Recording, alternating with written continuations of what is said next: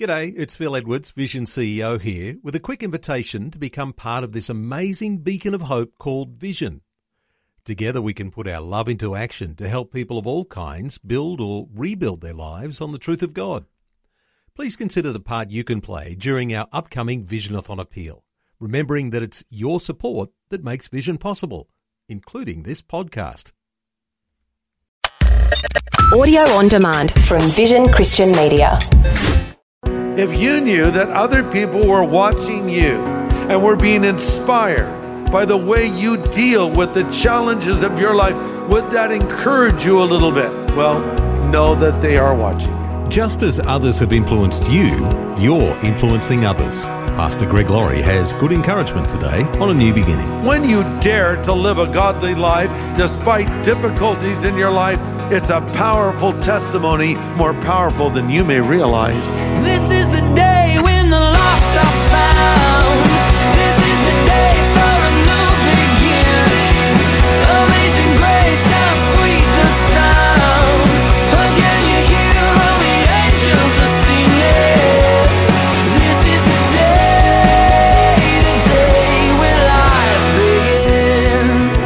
ever researched a product online and when you discovered dozens of bad reviews, you decided against it? What happened during that research? Other people influenced your behavior. They kept you from making a mistake. So, how are you influencing others? Not in the products they buy, but in the pattern in their life. Today, on A New Beginning, Pastor Greg Laurie returns to our studies in the life of Moses to consider what kind of influence we want to have on those around us.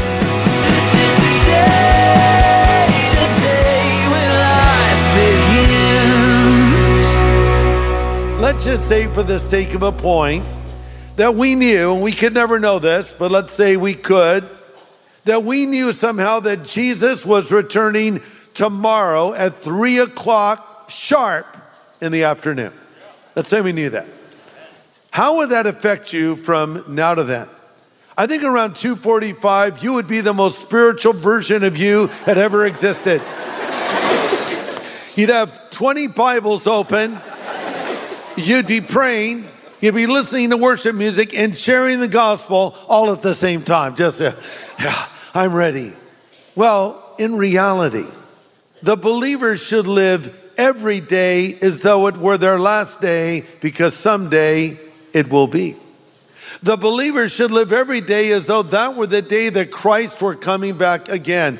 The great evangelist D.L. Moody was once asked the question Moody, if you knew the Lord would return tonight, how would you spend the rest of the day? Moody replied without hesitation, quote, I wouldn't do anything different than I do every day, end quote. That's how we all ought to be living. Now, the Bible is very clear in pointing out that Christ is coming back again. So, in light of this, how am I supposed to be living? Paul gives us an answer here in 1 Corinthians 10 in his words to last days believers. And it's interesting because as his point of reference, he goes back to Moses and the Israelites, the very thing we're looking at together. He talks about how they were delivered from Egypt, how they were in the wilderness for 40 years, how God provided for them the manna and such, how they complained and all the drama that went with it. And he uses that as a point of reference to then bring an application to us. So let's read what Paul wrote, 1 Corinthians 10, verse 11 to 13. I'm reading from the New Living Translation. These things happened as examples to us. They were written down to warn us who live at the end of the age. That's us. So if you think you're standing strong, be careful not to fall. The temptations in your life are no different from what others experience, and God is faithful. He will not allow the temptations to be more than you can stand. And when you are tempted, He'll show you a way out so you can endure. We'll stop there. So here's basically what he's saying look, we're living in the last days. They went through a whole lot of hard stuff, and we can learn from their mistakes as well as their victories. And we too are going to face severe trials, some worse than others. But the temptations you are going to are not unique to you. Listen, you're not alone in your struggles in life. Again, verse 13, these things happen to them as examples for us and were written down to warn us who live at the end of the age. Sometimes we might think that suffering is random. There's no reason for it. There's no purpose in it. There's no order to it, but it really isn't.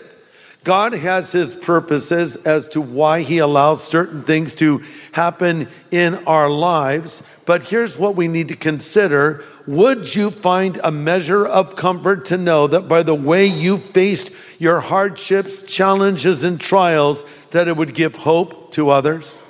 Let me say it another way. If you knew that other people were watching you and were being inspired by the way you deal with the challenges of your life, would that encourage you a little bit? Well, know that they are watching you.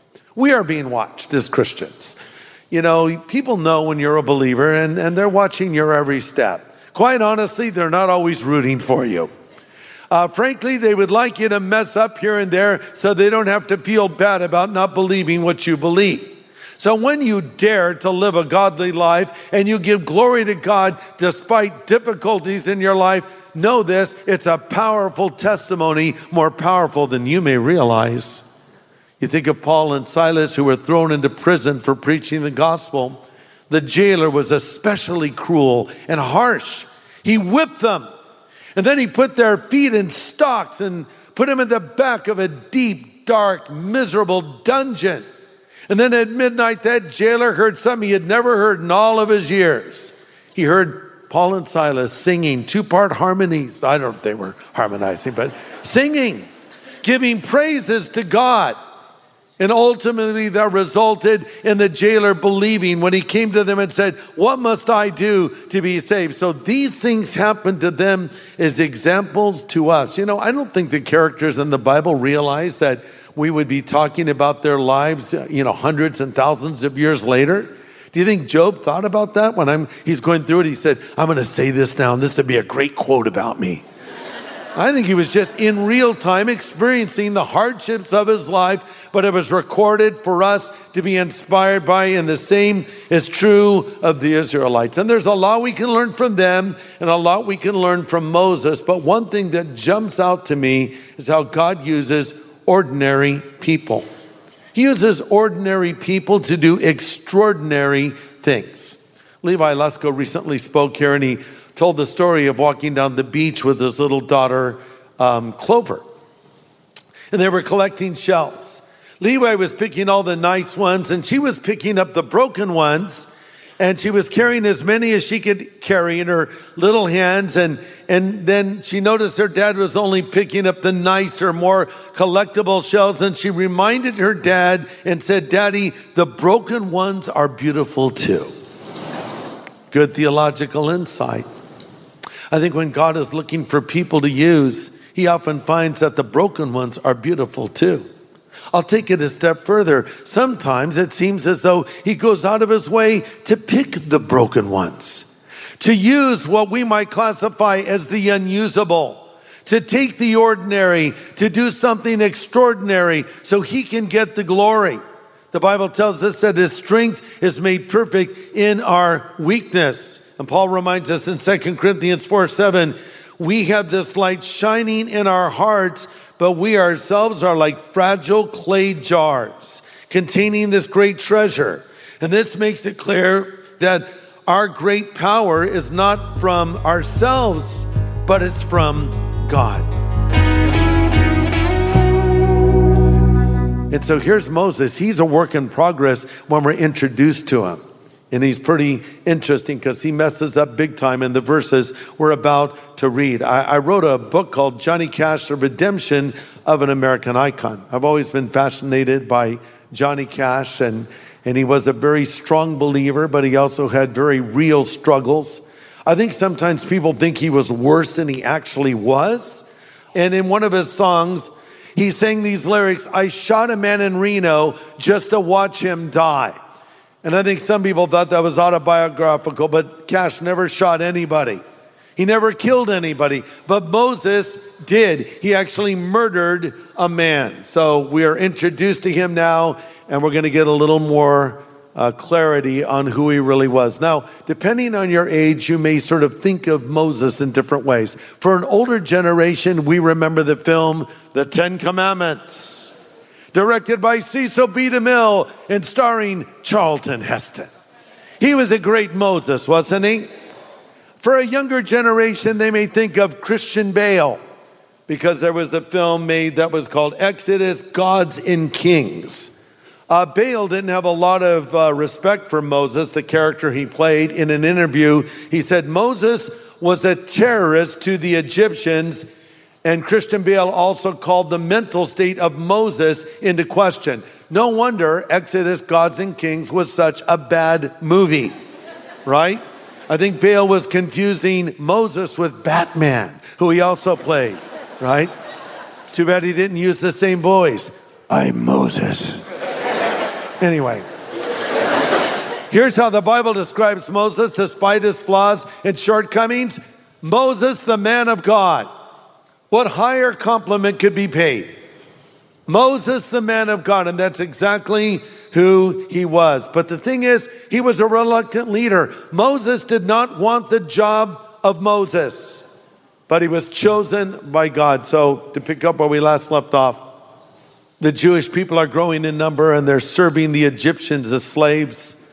The Egyptians want to get them out, they want to trim their numbers way back. So the Pharaoh gives a decree. He says to the Hebrew midwives that would deliver the little babies Now, if that baby that's born is a boy, I want you to kill him. The girls can live, but kill the boys. Apparently, he saw these boys as a potential threat in the future. Well, these Hebrew midwives feared God, the Bible says, and they refused to obey what the Pharaoh told them to do. You know, a Christian should obey the civil government unless the civil government tells us to do something that is contrary to Scripture. And then we have a higher law that we turn to, and that is the law of God and the truth of Scripture. And these women were believers. They thought, we're not going to kill those baby boys. In fact, the irony of the whole story is the Pharaoh thought the boys were the threat, and it was the women who saved the boys and saved Israel and preserved their nation. And two women in particular are identified among the Hebrew midwives, Shiphrah and Puah. Now, there were others, but these two ladies are identified, and it was Jochebed and Miriam. Jochebed, the mother of Moses, Miriam, the sister of Moses, that obviously played the role in saving him, and even an Egyptian woman that ultimately had compassion on the beautiful baby boy and adopted him into her home. And you remember that Moses was put in that little basket covered with pitch to make it waterproof, and it drifted right down there to where the Pharaoh's daughter, the princess, uh, would spend time, and she fell in love with little baby Moses, took him into the court and Josephus, the Jewish historian, believes that Moses would have potentially been the Pharaoh of Egypt. And so, offering commentary on this, Stephen in Acts chapter 7 said, At that time Moses was born, he was no ordinary child. For three months he was cared for by his family. When he was placed outside, Pharaoh's daughter took him in and brought him up as her own son. Moses was educated in the wisdom of the Egyptians and was powerful in speech and action. So Moses was the whole package. He was handsome, athletic, smart, and he was charismatic. He could sway the masses, and then he was educated in the finest school of the day. To be taught in the wisdom of the Egyptians meant he would be taught in Egyptian military tactics, art, music, painting, and of course, their religion. But underneath those royal robes beat the heart of a believer. Underneath those royal robes was a Jewish man that felt the pain of his fellow Jews who were being treated horribly as slaves to do the work of the Egyptians. And he wanted to help them, but he didn't know what to do. Now, if he had played his cards right and kept a low profile, he could have ultimately ascended to the throne of Egypt, become the Pharaoh, and let the people go. But for Moses, this just wasn't right.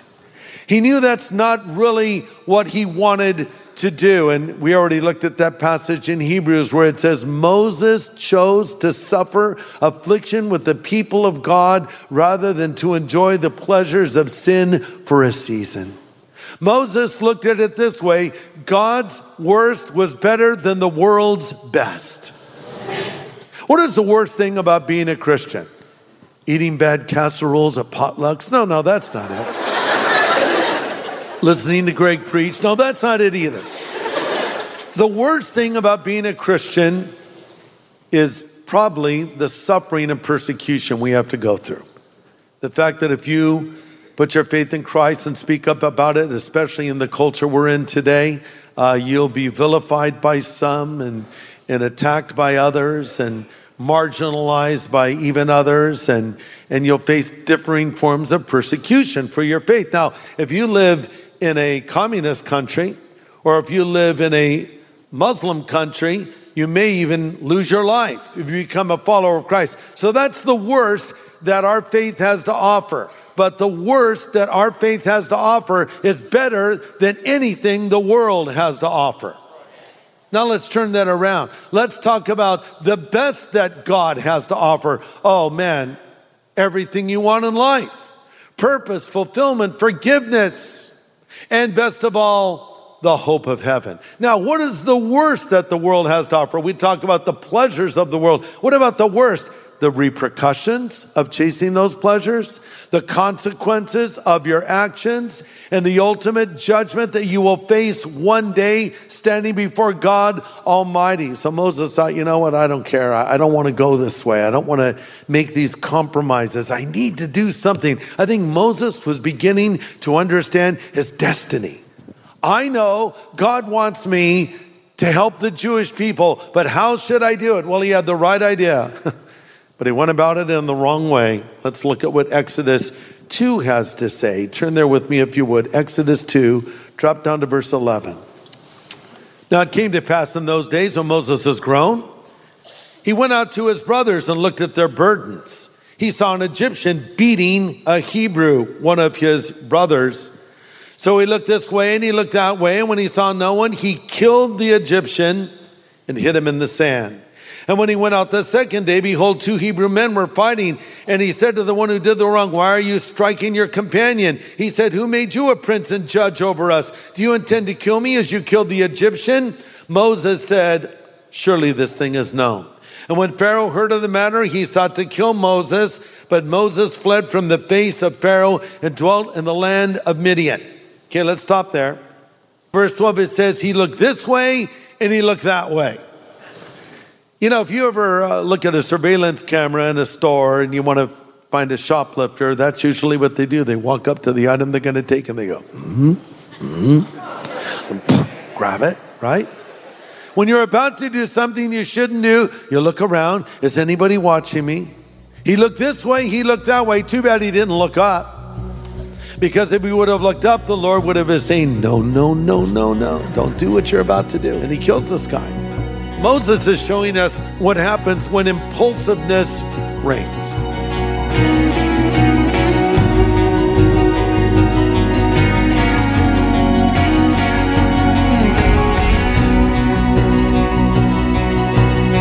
That's Pastor Greg Laurie, and he's just getting started in our studies in the life of Moses. We're learning from his strengths and weaknesses. And there's more to come. It's a message called God Enough. It's from our series Water, Fire, Stone, which will continue tomorrow, focusing on the danger of being impulsive and showing how Moses' impulsiveness led to murder and his own exile. Join us same time tomorrow for more on A New Beginning.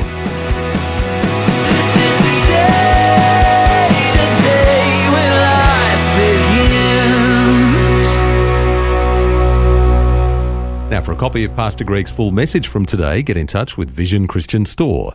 It was called God Enough.